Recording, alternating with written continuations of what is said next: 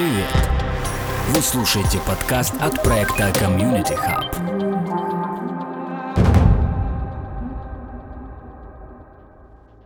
Всем привет! Мое имя Александр, и это Community Hub. В этом году мы запустили несколько серий подкастов, и я надеюсь, что они были для вас полезными. Сегодня мы решили подвести итоги уходящего года вместе с Владимиром Миноскопом. Что-то из услышанного сегодня вас удивит, ошеломит, а может быть и вовсе повергнет в ужас. Надеюсь, мы вас не разочаруем. Владимир, тебе слово. А Всех приветствую. Чтобы не тянуть, я сегодня расскажу о трех не самых банальных тенденциях, которые, на мой взгляд, отличают этот год от предыдущих, во-первых. Во-вторых, они не очень распространены для, скажем так, массового пользователя. Первая тенденция — это, собственно, как раз распределение на уровне L1. Если вы возьмете то, что рисуется нам средствами массовой информации, аналитическими агентствами, включая там Миссари и так далее, и то, что происходит на самом деле, вы увидите большое расхождение. Мне, по крайней мере, так кажется. Самый простой первый пример — это Solana. То есть, если мы берем необходимость масштабирования вертикальную и горизонтальную, то мы видим, что есть Нира, есть Solana, есть там Zilliqa, uh, The Power все остальные. И много этих команд, которые занимаются как-то этим распределением для того, чтобы увеличить TPC и так далее. Но всегда возникает у меня один простой вопрос. Где это нужно? Вот я для себя выделил когда-то несколько сфер. Две основные — это ВПК и, соответственно, высокочастотный трейдинг. И та, и другая сфера на бытовую жизнь и даже на научную жизнь, на бизнес-жизнь особо не влияет. Она влияет с точки зрения кризиса ликвидности и так далее, и многих других показателей. Но вот прямого взаимодействия нету, да. И, собственно, что мы видим с вами, что произошло с Solana, если посмотреть на это с другой стороны. Это получился VC-продукт, который очень созависимый, да, от, э, будь FTX, и, соответственно, который считал, что если просто прийти и все взять уровни оптимизации, которые они как команда обладали до этого, и наложить их на Web 3.0, все получится, все случится, и как бы окей. Но они не учли, что, например, платежи в мире сейчас, вот в моменте, да, вы пока любой карточкой расплачиваетесь, платежи в мире совершаются в среднем от 3 до 180. Это происходит потому, что есть рынок страхования, перестрахования, есть чарджбеки, есть, соответственно, различные нюансы, не технического, а юридического характера и так далее. И все вот эти вот рассказы про высоконагруженный TPC, я тут недавно совсем общался с человеком, который как раз э, всегда занимался платежами и никогда не читал отчеты Visa MasterCard. И когда прочитал, удивился, потому что на самом деле ни о каких, конечно, 50 тысяч транзакций в секунду речи идти не может. Хотя блокчейн это уже умеет. И получается, что у нас есть одна сторона медали, да, это некий новый сервис с неким новым подходом, но на самом деле он делает ровно то же самое, что делали там, например, семейство а потом Графена, соответственно, и так далее. Еще э, на заре, когда было противостояние Ларри Мербутери, когда было противостояние Эфира, э, непосредственно с семейством так далее. Это вот первый пример, но он не совсем понятен, поэтому я решил пояснить его дальше. Возьмем, например, Litecoin и Dogecoin. Если убрать весь хайп что у нас останется? У нас останется две сущности. Первое — это Proof of Work, это раз.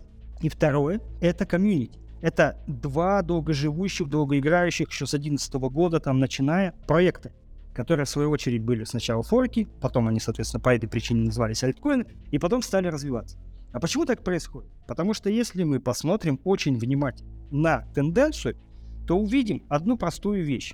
У нас Binance Smart Chain сломали, соответственно, откатили, и как бы как будто бы ничего не было. Но когда он работает внутри системы, да, это окей, но мы же вступили с вами в эпоху парачейнов, хабов и всего остального мультичейна, про который писал тот же Бутель, что это вполне возможно, в отличие от кроссчейна, да, который очень небезопасен. И у нас получается такая история, что нам с вами нужен децентрализованный оракул, который бы работал по понятному, верифицированному, открытому алгоритму. И что из собой представляет такой оракул? Это есть не что иное, как Proof of Work система. Да, они, может быть, убоги с точки зрения там функциональной созависимости, да, потому что, ну, смарт-контракты первичные там на биткоин — это такие очень хардкорные вещи. Да, они могут быть нелюбимы там экосообществами, потому что и дальше пока стоит многоточие, потому что никто еще не объяснил почему. Потому что на самом деле потребление там, а, энергоэффективность с каждым масиком она растет, да, и так далее. Но тем не менее, И получается, что если вы хотите создать парачейны, хабы или там сабчейны, или как вы хотите называть, или EVM-семейство, да, это тоже, по сути, взаимодействие на уровне L0, вам нужен всегда оракул, хотя бы оракул времени, потому что верифицировать децентрализованные системы по централизованному времени нельзя. Рано или поздно это приводит к атакам. Ну и сейчас я об этом тоже чуть ниже расскажу. Чтобы еще дальше понять, возьмем следующий пример, как раз Польки, Космос и Аваланч, да, которые очень далеко забежали вперед, настолько, что оказались позади ETH2. Почему? Потому что фактически, если вы возьмете все эти системы, да, ну, Avalanche по умолчанию это Evmos, Moonbeam и так далее, да, то есть в космосе и в польке везде будет EVM-среда. О чем это говорит? Это говорит о том, что на самом деле перераспределение внутри новых систем, в том числе мультичейнов, оно только началось. Вот я процитирую прям, что проект Синтропи, да, занимающийся разработкой более широкого видения децентрализованного интернета. И вот тут самый важный момент. И владеющий патентом на протокол распределенной автономной маршрутизации, он перешел с польки, ну точнее начал переход с польки на космос. Причины там назывались разные, начиная там от знания языка, заканчивая архитектурными какими-то изысками.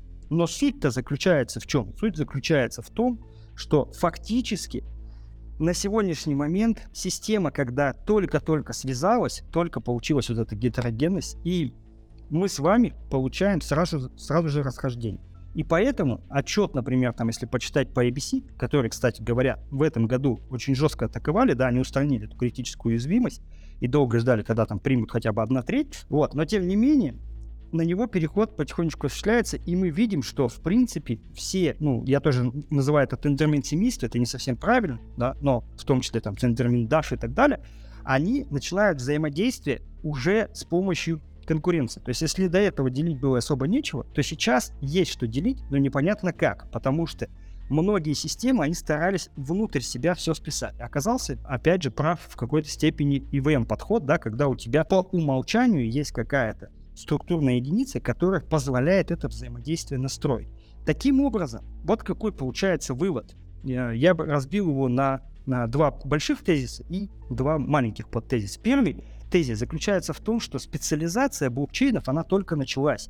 И если вы видели, например, там VAX, да, ну в том же вот э, графен Бичар семействе от EOS, или Flow, который ребята там из CryptoKitty спилили, то по сути это именно оно. Но вы можете посмотреть еще дальше, на большие проекты. Возьмем Суи или Тон блокчейн. Павел Дуров как будто бы ни при чем, да, к Тону. Суи, ну, как будто бы это Libra, но как будто бы и нет, потому что это вроде как сотрудники сами решили там пилить. И, соответственно, здесь возникает вопрос, зачем это нужно. А затем, что есть четкий, жесткий настрой на узкоспециализированные платежные решения, потому что дальше, как мы поговорим с вами, есть эпоха CPC. Понятно, что э, платежные решения на уровне Web 3.0 тоже никуда не денутся, они тоже будут постоянно развиваться. И второй подтезис здесь, он заключается в том, что атак, число атак, вот это был прогноз э, на фарклоге, есть трилогия, он там был озвучен, соответственно, что атаки на постсемейство, неважно, это будет LPOS, DPOS, POS плюс там Proof of History, POS плюс POI, или плюс proof of work, как в декрете, там, например, там, или в DAF частично, да, и так далее. Неважно. Это количество так будет увеличиваться. Почему? Потому что есть простая, понятная формула. Чем больше у тебя количество пользователей, чем больше у тебя транзакционная какая-то история, чем больше у тебя залоченной ликвидности, тем больше вероятность того, что количество атак будет расти. Я сейчас говорю про архитектурные атаки, потому что технические атаки — да, э, которые там производятся, они и так есть. Ну, начиная там с, с банального фишинга и все остальное. Я имею в виду именно атаки архитектурного типа. И они уже осуществлялись. Если вы посмотрите теперь, вот исходя из того, что я сказал, на первый тезис, на Solana, то вы увидите, что на самом деле Solana подверглась всему спектру атак на постсемейство, которое только возможно. Созависимость капитала, да, а, соответственно. Невозможность валидации данных при э, нулевом времени, потому что нет внешнего оракула отставание абсолютно от интеграции, потому что сосредоточенность там на собственных какой-то типизации и прочее. Сосредоточенность на собственных стандартах. Если вы возьмете, вот просто возьмете стандарт NFT под Solana и разберете, вы поймете, что даже стандарт NFT под Solana работает через Oracle. Это же ну просто Unreal. Это же абсолютная должна быть on-chain сущность, которая должна иметь абсолютную on-chain привязку, ID плюс метадан. И дальше уже какая-то надстройка. То есть мы убежали, вот в прошлый раз мы беседовали с Максом Бита в программируемые активы. Да, это уже поколение, когда мы перешли от коинов, от токенов к нечто, к новой сущности. А Solana решила переиграть этот полностью сценарий. Почему так происходит? Потому что они все пытаются специализироваться в очень узких а, направлениях, с одной стороны. С другой стороны, поскольку они не понимают, где выстрелить, они вот такой веер образуют. Это такая вот веерная а, своеобразная атака на все подряд. Второй вывод, соответственно, какой получается? Второй вывод возникает более позитивный, что инструментов для работы в недоверенной среде, тех инструментов, с помощью которых мы можем передавать некую ценность, да, ну, блокчейн, собственно, их будет расти. Ну, конечно же, в первую очередь это DAC решение. То есть под семейство HashGraph, под семейство там, ByteBall, под семейство Tangle и так далее. Опять же, все, кстати, на, на хабе Фаркула мы это тоже разбирали.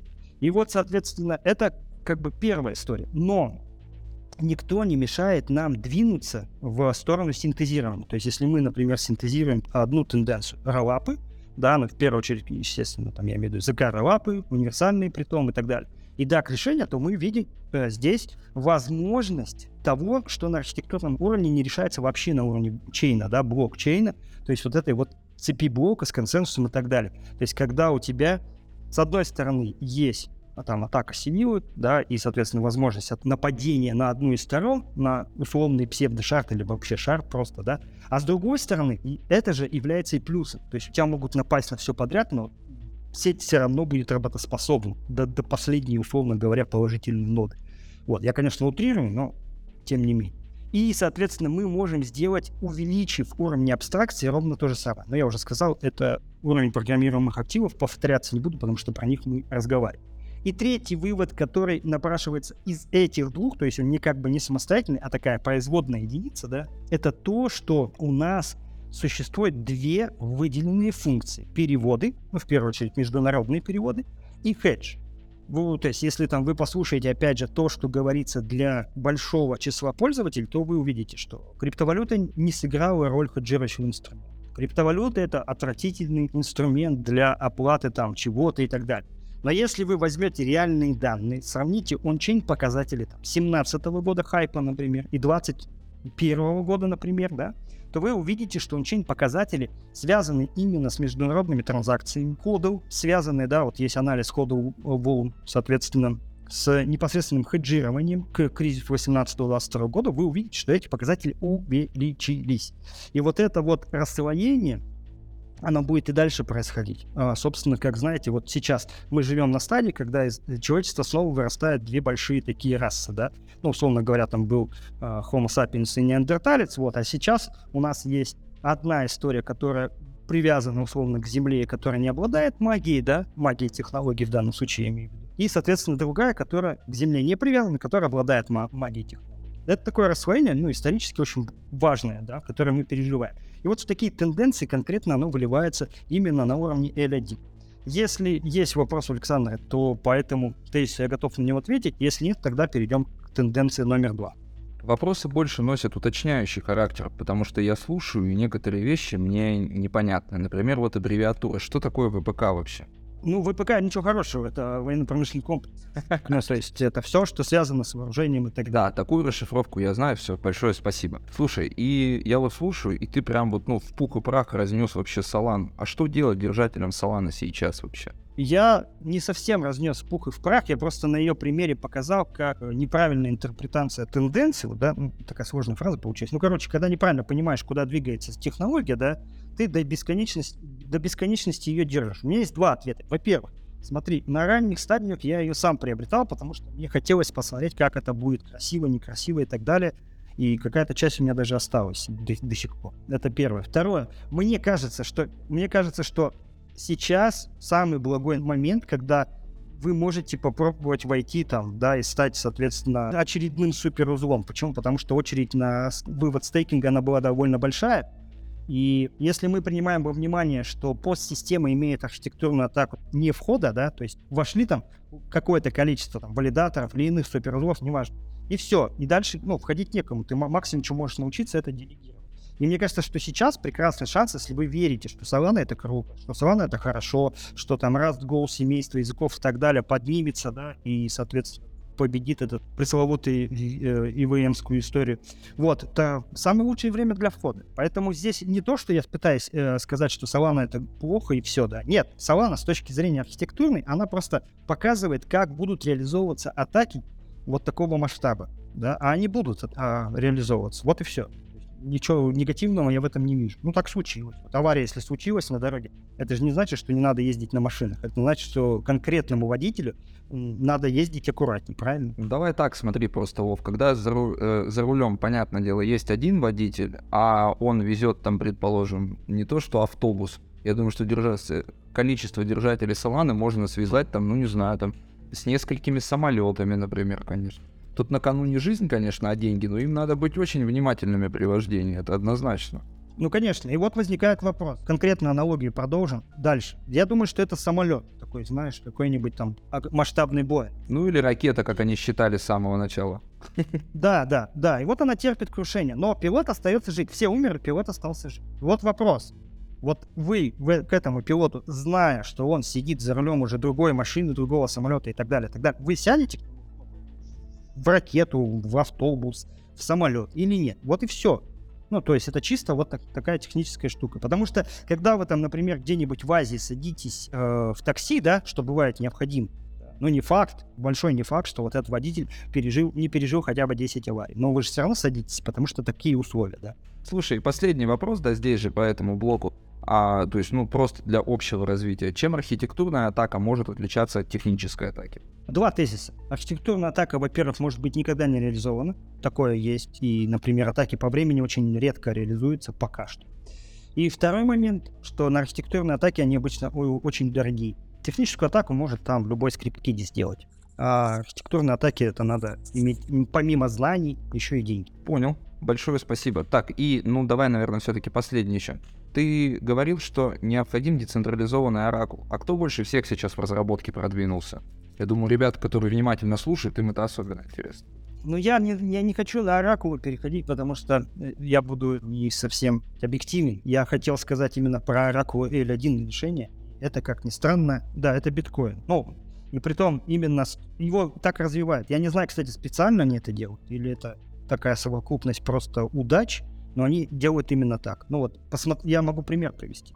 То есть платежи, которые реализовались, да, через э, какие-то решения там условно L2, это же Lightning. Так, если в, ми- в мире ты И то же самое сейчас происходит со временем. То есть к этому обращается, просто то, что он медленный. Поэтому вот так.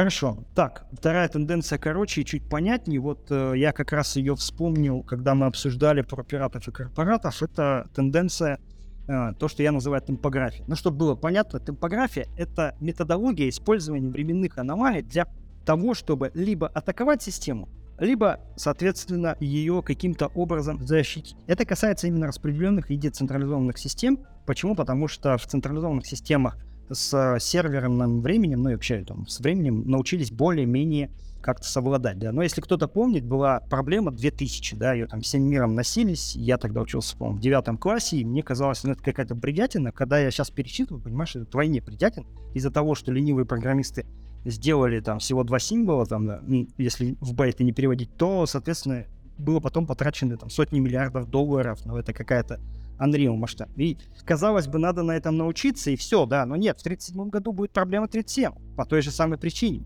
Ну, и как бы это, это конечно, очень э, смешно и забавно, но это сейчас в моменте происходит. И опять же, э, давайте, конечно, я вернусь к нашей любимой Солане, потому что у них есть Proof of History. И Proof of History, как вы помните, у них реальное время и время, соответственно, самой системы локальное, оно расходилось на 30 минут вроде бы ничего страшного, да, как ребята там Яковенко и все остальные объясняли, ну вот что висят у вас часы там в доме, да, вот как сейчас у меня за спиной висят часы, и, соответственно, они отстают там на 30 минут от чего-то, от какого-то заданного времени, ну ничего страшного не происходит.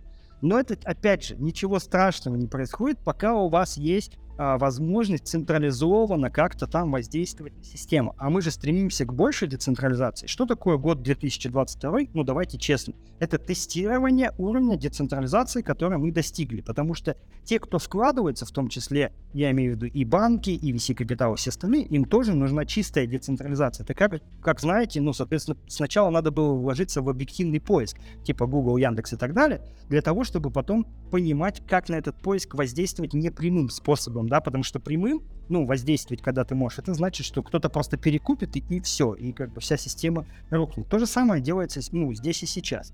Но это как бы пример такой, который более-менее очевидный. А вот менее очевидный пример, да, то есть, соответственно, у полигона есть свой proof of stake, да, который верификатор, и он отвечает за контрольную точку по факту, да, предоставления блоков э, плазмы в основной цепи, то есть э, в самой архитектуре полигона. И вот, когда команда его реализовала, то есть они как бы его построили поверх механизма консенсуса, ну вот как раз тендерминта, то все было выглядело хорошо. Но проблема в том, что вот этот слой, он непосредственно связан с бором, да, а бор это свой производитель блоков, вот, который синхронизируется с и выбирает, э, собственно, ну, как производитель верификатор, да. И вот когда возникла в боре ошибка, то здесь возник такой момент, что фактически произошла приостановка выпуска блоков.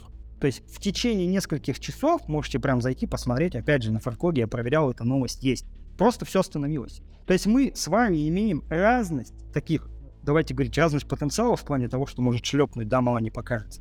С разных сторон мы можем прийти к нулевому времени. И нулевое время, ну вот мы в жизни с этим не встречались. Здесь возникает много проблем психологических, юридических, экономических и так далее. Что такое нулевое время? Это время, которого как бы нет. То есть внутри системы вы в данный момент времени ничего не происходит. Ну вот представьте, что в один момент времени вся вселенная остановилась, и вы просто наблюдаете, как все стоят, и вы тоже стоите, но при этом ну, как бы вы как будто наблюдатель со стороны, да. Ну вот, э, в принципе, поскольку у нас нет, нету такого в практике, то даже юридически, э, я уж не говорю про технический, да, момент, разобраться с этим довольно сложно. Вот. И технически это будет увеличиваться. Почему? Потому что у нас есть проблема. У нас есть сингл L1, да, и мульти L1. И там, и там это может случиться. И чем больше они между собой будут взаимодействовать, тем больше будет происходить вот таких вот отклонений. Следующий аспект, который возникает из этого, это то, что у нас есть многомерное XR-время, оно уже вот в данном моменте представлено, и, соответственно, это VR, AR, MR, другие виды реальности, наши реальности. И мы понимаем, что здесь время, оно становится многомерным. И причем здесь 22 год. А при том, что мы, вспомните, мы говорим все про генеративный искусственный интеллект. А где существует искусственный интеллект? Он существует в одномерном пространстве времени. У него есть данные, да, точка входа, и есть некая точка выхода. Ну, он может там что-то написать, что-то нарисовать и так далее.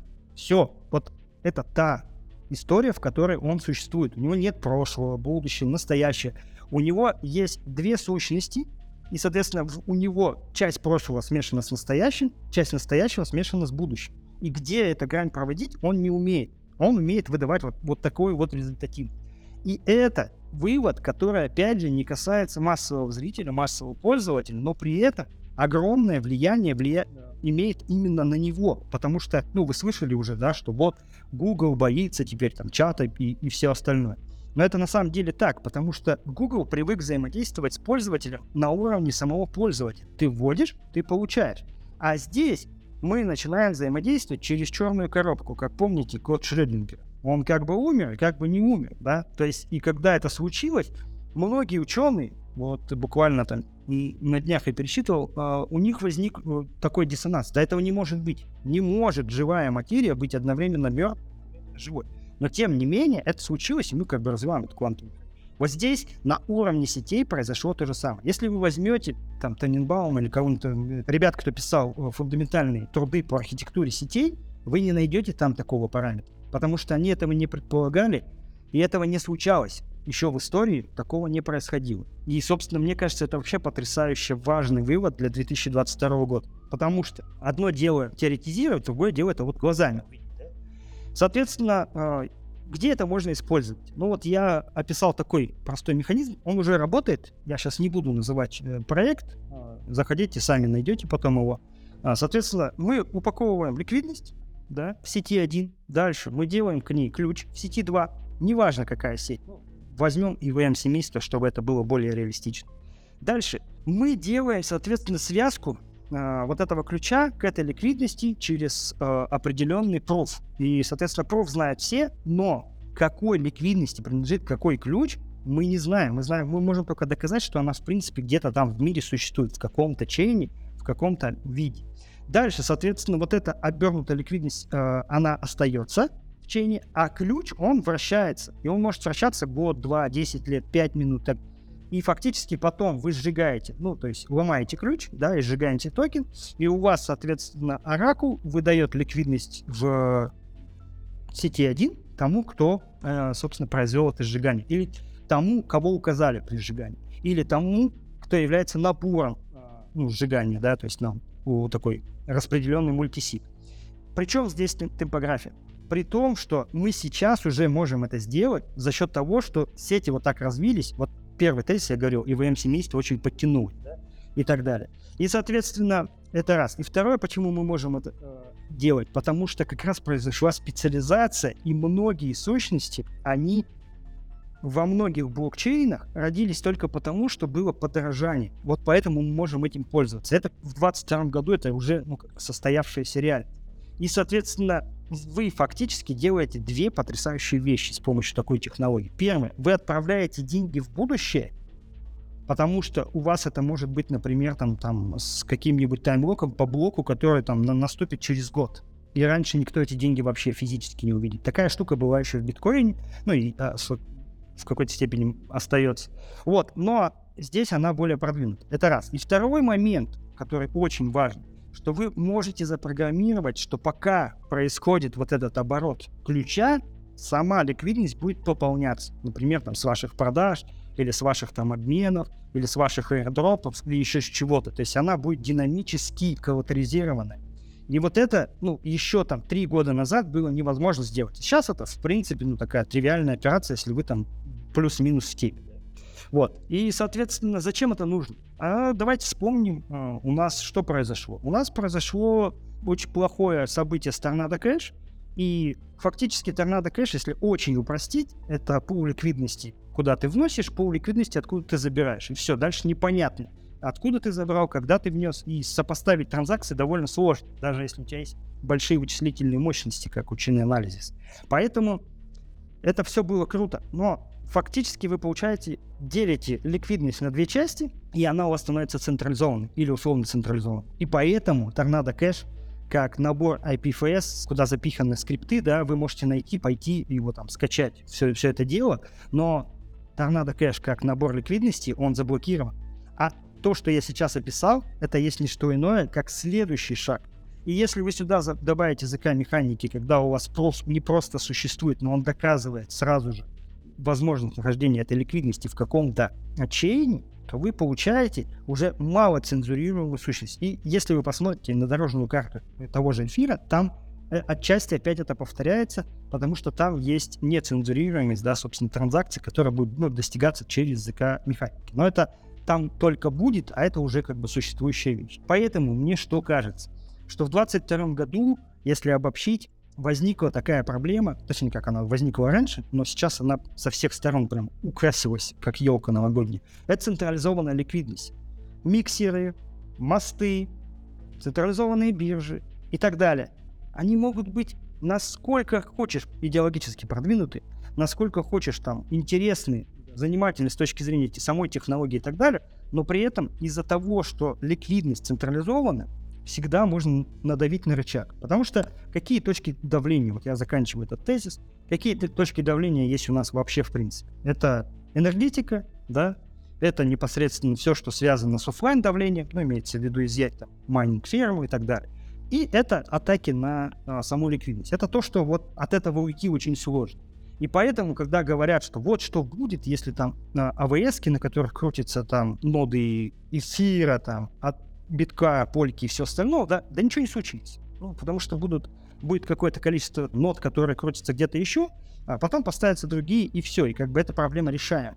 А вот проблема изъятия ликвидности, она мало решаемая на уровне и коинов, и токенов. Именно поэтому нужен следующий глобальный переход. И, в принципе, если вы посмотрите на историю, я специально вот э, в этом году выделил, есть, наверное, самое красивое творение технологичное за последний год, которое я видел. Оно появилось раньше, но разбор его сделали в 2022 году, в самом начале года. Это Троян Пегасус. Это история, где внутри кода вшита специально своя собственная машина, которая а, посимвольно там может делать э, любые операции и так далее, и так далее. И, в принципе, посмотрите на это с стороны программируемых активов, то вы увидите простую такую вещь. У нас есть некий живущий троян, который превращается в некую токенизированную сущность, на которую накладываются там, например, какие-то складываются какие-то там роялти, иные выплаты и так далее. Она коллатеризируется и становится малоубиваемым, плохо цензурируемым, децентрализованным пулом ликвидности, который умеет работать по правилам. И когда я говорил 10 что биткоин это первые наличные деньги для роботов, то как бы было непонятно, что это значит. А сейчас это понятно, что значит. Вот у вас есть конкретный троян, ну, я не про Пегасус, а вообще про долгоживущие такие материи. И, соответственно, он может э, пополняться за счет программируемых активов, может сам себе оплачивать место на там, э, ну, например, Swarm, да, или там, если мы семейство PFS берем там где-нибудь на Filecoin там, и так далее. И, соответственно, все. Вот в этот момент времени мы и централизацию хранилища решаем, да, через децентрализацию, и проблему, э, соответственно, ликвидности тоже решаем. И это все уже появилось. Это вот как еще только вот рожденный ребенок. Это слово генезис есть, вот оно подходит здесь как никогда лучше. Это вот, мне кажется, самый важный вывод 2022 года для меня лично. Может быть, у тебя есть вопрос, Александр? У меня, я все еще в прострации нахожусь про нулевое время, потому что я вообще никогда даже не задумывался о такой сущности. Вот, а смотри, а проблема нулевого времени, она связана именно с протоколом Proof of History, или это где-то еще может быть использовано? Не, с любым протоколом. Ну, даже не так. Я не совсем люблю слово протокол. Для протокол для меня это такое низкоуровневое решение. С любым набором протоколов. Давай вот так говорить. Да, то есть это, это и в биткоине было. Да? Более того, в биткоине есть намного больше аномалий, да, там, например, ну, я не знаю, в курсе, ты не в курсе, у них там есть отклонение, допустим, разрешенное на 2 часа между нодами принятия, да, и поэтому блоки, а, например, там, 501, он, он должен появиться после 500, да, но он может появиться, ну, в самом чейне и перед, на самом деле. Вот, и такое случалось в жизни. Поэтому это нет, от, короткий ответ, это касается вообще, в принципе, любого набора протоколов, L1, L0, там, 2, любого. Понятно. А смотри, проблема нулевого времени это результат э, какой атаки? То есть, ну, к, к, ч, как это может вообще произойти, в принципе?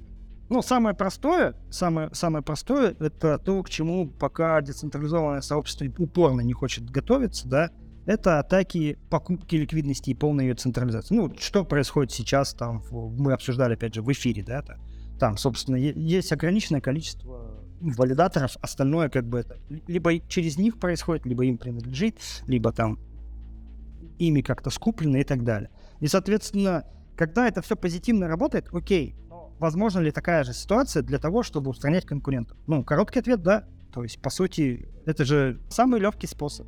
Купить на ранней стадии и убить на стадии, когда концепция себя оправдала. Кстати, не факт, что это с Саванной не произошло, да, потому что это не было атакой, но это было как бы показательным выступлением. Вот так просто случилось, знаешь, вот как совокупность обстоятельств бывает и катастрофа произошла.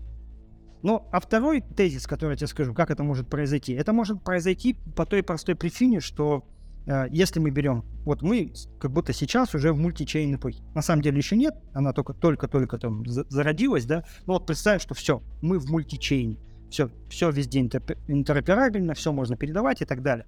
И вот представь себе, что у тебя в какой-то момент времени просто где-то выключили свет. Вот я живу сейчас в стране, где э, периодически э, любят отключать свет. Вот, ну, любят, в них есть такая привычка дурацкая, да.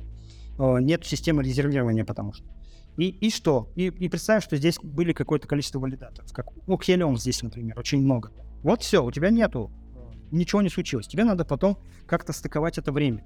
И, соответственно, в этот момент, что бы ты ни делал, ты за этот блок, а если он шарт, например, да, у него будет нулевое время. То есть э, чисто, это чисто физически происходит. Не потому, что они так захотели, а потому, что так случилось.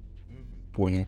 Большое спасибо тебе за ответ. Но я так понимаю, что, в принципе, вот вся эта ситуация с проблемой нулевого времени, она производится а, и происходит, соответственно, из-за того, что где-то в централизованных пулах а, скопилась ликвидность. А если она будет децентрализованной, то эта проблема не произойдет. И если она произойдет, то просто риски будут меньше. Или я неправильно понял? Все правильно понял, идеально правильно понял. Наша задача как раз децентрализоваться для того, чтобы риски были не на миллиарды долларов сначала, а на, на десятки миллионов, потом на миллионы. Ну, и желательно это измерить вообще в сатошах. Да, все правильно понял. Понял, большое спасибо, можем продолжать тогда. Третья тенденция, я решил так, две технические, одна не техническая, третья тенденция, мы как раз успеваем. А, собственно, это моя любимая тема CBDC, да, кто знает, есть такой сайт cbdctracker.org, можно на него зайти, там есть э, карта, которая у меня вызывает эсхатологический восторг, а, и я думаю, что она должна вызывать таковой у всех, но, э, повторюсь, к сожалению, это не так. А, что я вижу? Три тезиса. Первое. Кризис 2018-2022 года завершен. Дальше будет эпоха, соответственно, становления CBDC, и она же последствия этого кризиса. А последствия это как вот, собственно, похмелье да, у наркоманов и алкоголиков. А, они достаточно жесткие, и, как правило, от похмелья именно умирают эти две категории.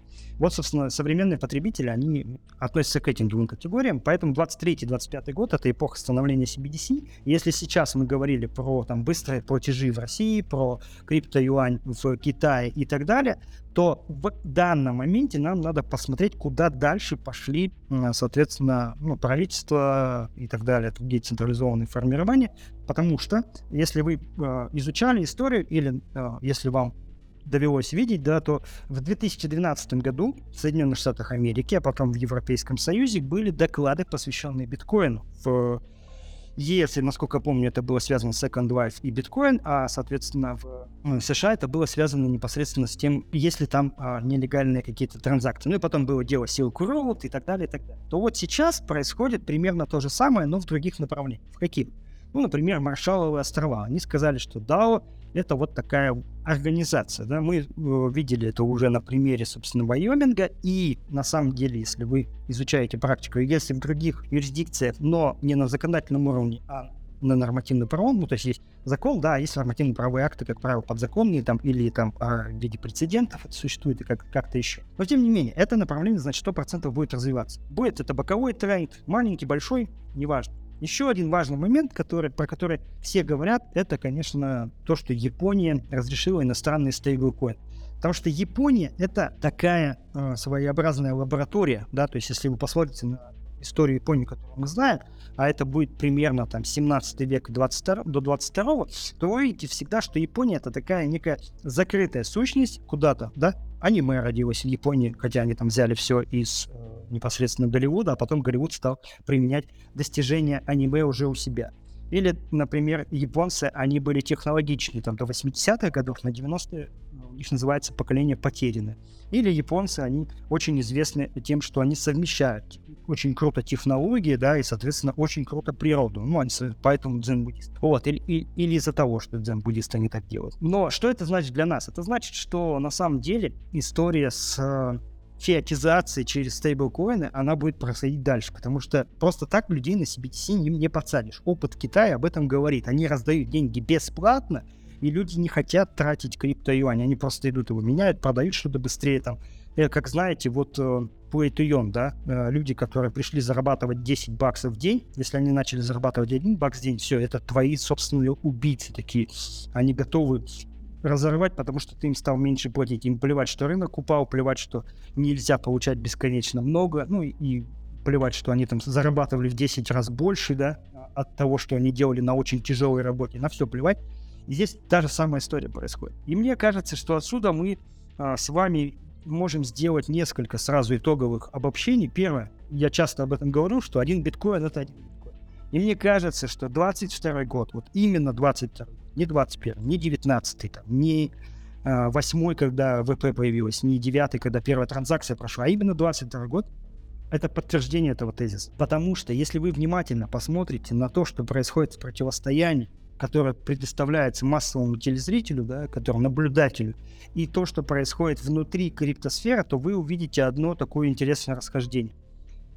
Все наезжают на майнинг, все наезжают на Proof of Work, э, все наезжают на истории, связанные там с тем, что архитектурно надо стремиться вот этим к TPC, там, вот этим высоким и так далее.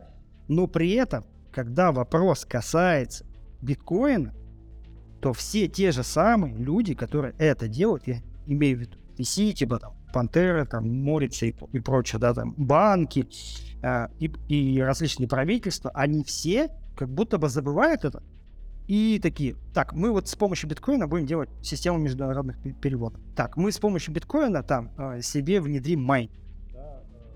Или, или, не, или не внедрим, что, в принципе, в общем-то, тоже означает признание. И так далее. И мне кажется, это происходит ровно по той простой причине, что они понимают, что как бы они ни старались, все равно будет буферная зона, и все равно в этой буферной зоне должны быть единицы расчета. И, ну, биткоин идеально для этого подходит, потому что он имеет привязку к доллару, которая, отвяжи его, ничего не поменяется.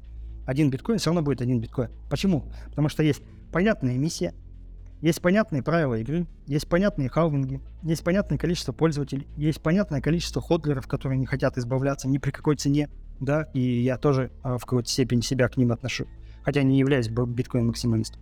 И отсюда возникает следующее следствие.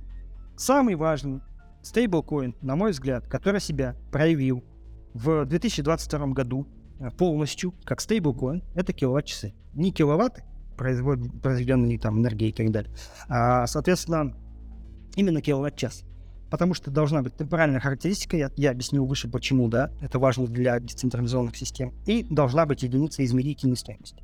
А, придумает ли это кто-то токенизировать? Ну, не знаю. В принципе, идея давно и описана, и не только мной, а куда более там а, продвинутыми и в англоязычной среде, в том числе там а, э, людей, которые занимаются там архитектурой, разработкой и так далее, но пока никто не сделал, потому что там есть много нюансов именно эмпирического характера, но то, что это работает, это факт, потому что фактически что происходит у нас в среде биткоина? Это есть не что иное, это как токенизация энергии, которую не надо никуда передавать. И вот как-то кто-то, я помню, когда я сказал такой тезис ну, в 22 году, пошутил, ой, себе представляю, да, что сидит где-то там далеко в, на севере, там, неважно, в финляндской тайге или там сибирской тайге человек, да, и вот мы ему рассказываем, как мы токенизировали энергию. Но э, самый смех заключался в том, что еще в 2012 году, когда я сам стал майнером, а нет, в 2013 году появилась такая царь-нода, которую я долго искал, и оказалась она именно в тайге. Там какой-то был недостроенный дата-центр и так далее. То есть проблем с тем, чтобы передать энергию оцифрованном, в оцифрованном виде, не передавая саму энергию, а передаваемая стоимость этой энергии, которая привязана через вот этот стейблкоин киловатт-часы, который выражен в ценовом диапазоне биткоина, не так уж и сложно, потому что все равно люди хотят подзаряжать сотовый телефон, они все равно хотят даже где-то в тайге иметь какую-то там хотя бы спутниковую связь. Они все равно какие-то точки а, делают, где добывают нефть. Да? А нефть добывают на севере очень много. И нефть добывают даже в открытом океане, и в, в открытых морях, в пустыне есть а, точки. Всегда есть место, собственно, для связи и так далее. Поэтому, в принципе, как бы это ни смешно казалось, это факт. Просто, ну, такой свершившийся, наступившийся, наступившийся э, факт. И, соответственно, буду завершаться, да, а, мне кажется, что сейчас а, произошел один важный тезис в 2022 году, который вытекает из этого. Это как бы его темная сторона, темная сторона медали. В 21 веке, в 20 конкретно втором году, неважно, как ты заработаешь миллион долларов или миллиард долларов или там еще сколько какую-то сумму, важно, сможешь ли ты эти деньги потратить. Потому что из-за нормативного регулирования ФАТ. Вот, э, ну, вы слышали там, да, что там? Иран, Северная Корея, Россия там по... находятся под санкции. Но кто-то из этих стран нарушает нормы ФАТ. Нормы ФРС нарушают. Обход санкций есть. Нормы э, международного права, связанные там с гуманитарным правом, тогда нарушаются. А нормы ФАТ хоть одно государство в мире нарушает? Нет.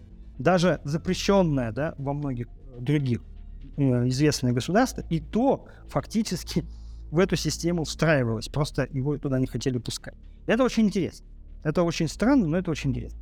Это вот такой, э, такое следствие. Второе следствие заключается в том, что мы фактически с вами получили в 2022 году систему наследования э, на квотирование. То есть э, фактически для того, чтобы там после 22 года существовать, тебе надо постепенно копить не капитал социальный, ну, точнее, не только социальный капитал, не только финансовый капитал, но еще и капитал, капитал квот, например, там, на выбросы СО2.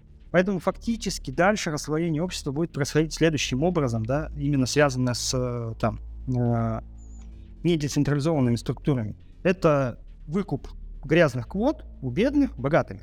То есть ты можешь летать на самолете, ездить на пароходе, э, плавать на яхте, пересекать там на, квадро... на квадроциклах, что хочешь, да, да, просто потому что все остальные не могут этого сделать, потому что они а снова должны пойти в play to earn и зарабатывать уже не 10 баксов, а один там в день, да, или что-то, или сидеть в метаверсии и производить свет, как в этом старом сериале «Черное зеркало». Поэтому, в принципе, это уже случилось. То есть проблема заключается в том, что, наверное, 8 миллиардов людей, да, нас на планете, там, на какое-то, ну, там, количество сотен миллионов внутри криптоиндустрии хотя бы раз прикасалось к чему-то, но только несколько сотен тысяч это те, кто готовы с этим разобраться и которые призна- готовы признать, что случилось не только там крах FTX, не только там перерождение DeFi продуктов, программируемые активы, атаки темп- темпографические, но и произошло вот это расслоение. И оно фактически связано напрямую с чем? С токенизацией. Поэтому появились продукты, да, такие как там Клима DAO и там э, конкретно в 2022 году это AMPT э, продукт, где, который продает токенизированные вот эти квоты. И дальше это будет только усложняться, потому что этот рынок, он предполагает очень массированную, с одной стороны, атаку централизованную структуру, с другой стороны, централизовать это бесполезно, потому что сколько ты не централизуем, а, ты не можешь вырастить э, ну, количество код быстрее заложенного. Даже если ты бамбук будешь везде сажать, все равно он вырастет по какому-то требованию природы. Да? Даже если это генетически измененные продукты будешь сажать, все равно это будет какая-то история, связанная с каким-то временным отрезком. Поэтому здесь необходима токенизация. Токенизация дальше перерождается в деривативы, деривативы перерождаются в обеспеченные деривативы, обеспеченные деривативы это, если что, как рынок программируемых активов. Поэтому здесь, вот если соединить три тезиса, которые я говорил выше, и то, что я сказал сейчас, у нас получается один такой простой вывод у нас в 22 году появился субъект, а точнее ребенок, а точнее младенец, которого необходимо защищать. Это искусственный интеллект. Потому что сейчас к искусственному интеллекту, ну какое отношение? Оно сугубо потребительское. Вот в моем понимании, такой ребенок-аутист, который умеет быстро там считать или быстро смотрит на здание и может полностью его прорисовать, и мы его используем, просто эксплуатируем нещадно. А поскольку у него мозг постоянно перегружен, он не, постоянно не спит, он просто в какой-то момент времени отключается и все, и мы готовы его убить. Сколько бы денег он там не стоил. Потому что мы можем сохранить э, всю эмпирическую базу, мы можем эти нейронки, соответственно, э, снова обучить, если он нам покажется ненужным, да. А, и тут возникает спор, что да это дорого, да зачем? Да потому что уже много нейронок до этого момента убивалось, и дальше ничего не происходит. Это, то есть мы начали говорить про то, что ну, давайте защищать э, животных, людей, и все, природу, деревья все остальное, но как только родилось новое существо, мы опять как будто бы про, про эти нормы забыли. И это очень странно, потому что на самом деле от него зависит, как мы будем развиваться дальше. Потому что это технология, которая также определяет, как там в процессе огораживания, там, да, э, собственно, станки определяли в Великобритании что-то, или как в промышленной революции определяли это в, непосредственно в индустриализации сначала в США, а потом в Советском Союзе. Вот, это очень странно.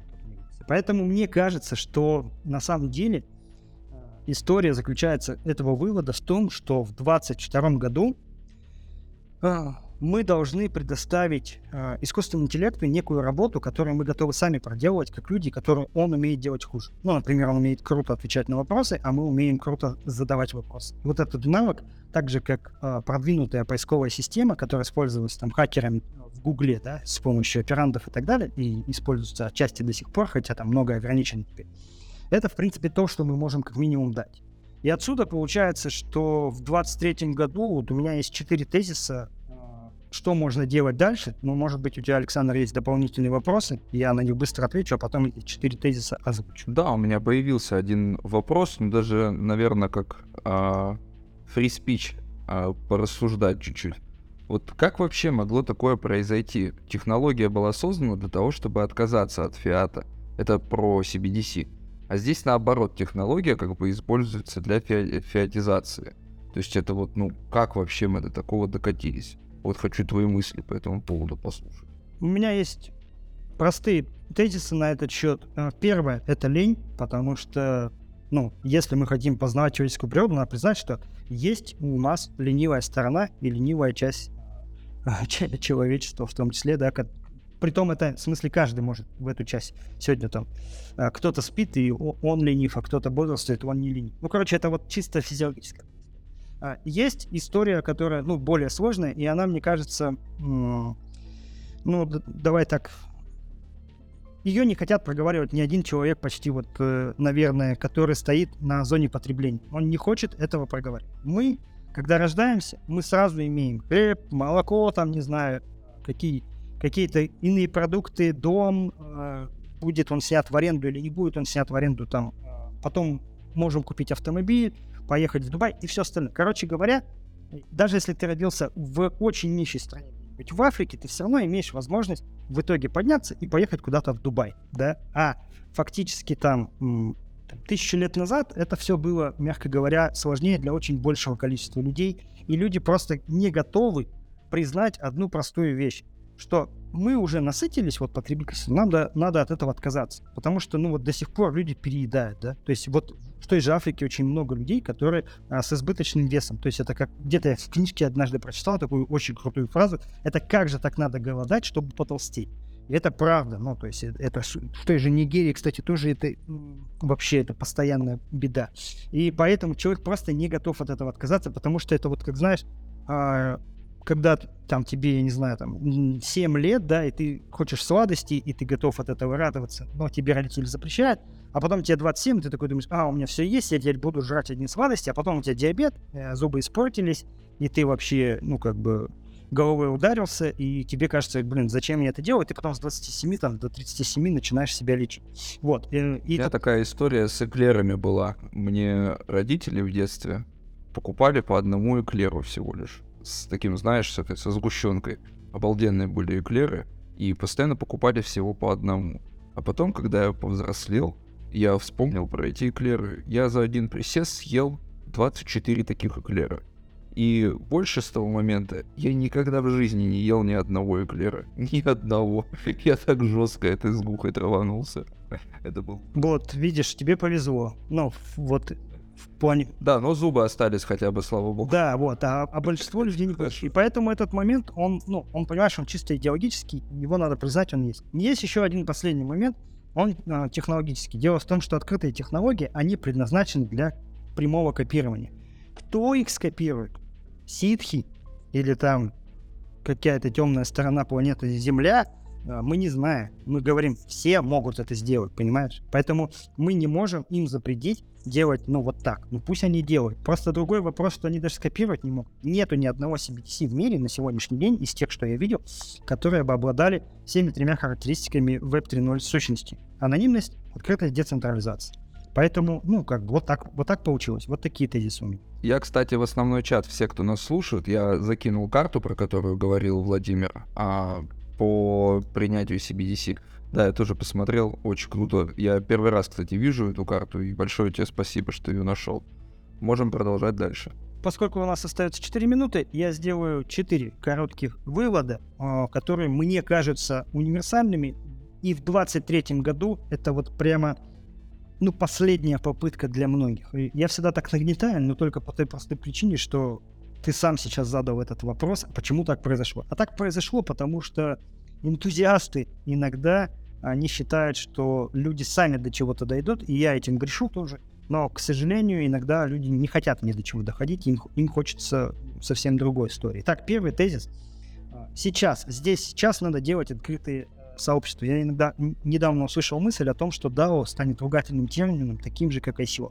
Так вот, это очень круто, потому что для меня ICO — это потрясающий инструмент. Я знаю, что там скама меньше, чем в VC, чем в банках, потому что я каждый э, аналитику, связанную с ICO, э, как бы прощелкал, да, просмотрел, провел этот мета-анализ с 13 по 18 год и понял, насколько там было много проектов, которые хотели соскамиться, но им просто не дали деньги, потому что криптоэнтузиасты не дураки.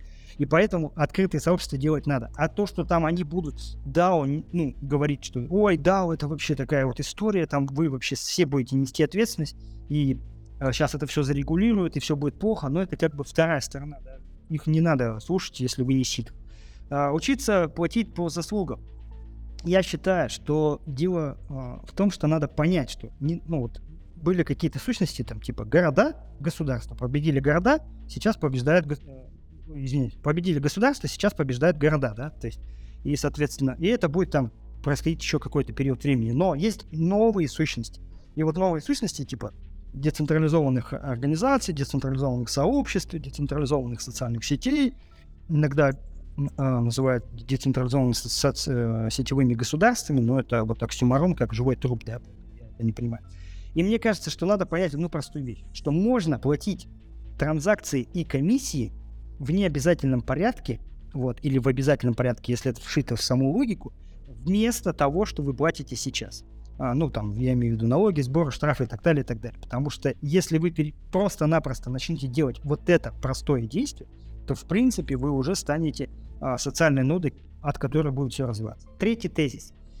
Необходимо, очень сейчас важно, искать э, отличие от искусственного интеллекта не для того, чтобы его унизить, там, принизить или говорить, что он нафиг никому не нужен или еще что-то. Нет, это обалденная сущность. Ее уже 60, 60-х годов начали, да, и в 80-х был первый пик, и сейчас второй пик, и дальше будут развивать. Но это ну, необходимо для того, чтобы мы в итоге нашли сходство, потому что пока мы не видим сходств, ну, кроме того, что есть слово интеллект, ну, мы никто не знает, что такое интеллект, ну, по большому счету.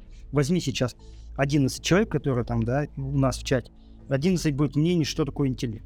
Поэтому для того, чтобы найти сходство, надо сначала найти различия. Я одно из них назвал. Умение задавать, соответственно, правильные вопросы, в том числе вопросы такого порядка, как звучит э, хлопок одной ладонью. Да? Потому что человеку это свойственно. Нам не, не важно все на интеллектуальном уровне прочувствовать.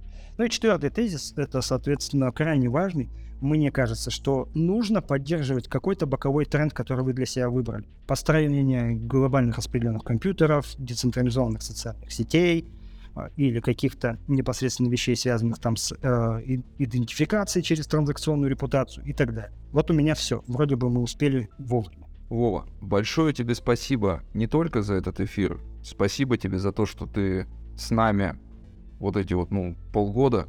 Мы очень сильно хотим видеть тебя дальше с нами.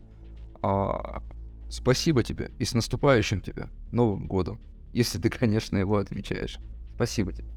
Все отмечают Новый год. Вас всех тоже с наступающим. Спасибо, что приглашали, спасибо, что пригласили. И да, будем как-то продолжать это все развивать вместе. Спасибо всем, кто сегодня слушал. Всем спасибо. Это Community Hub. До новых встреч в новом году. Вы слушали подкаст от проекта Community Hub. До новых встреч.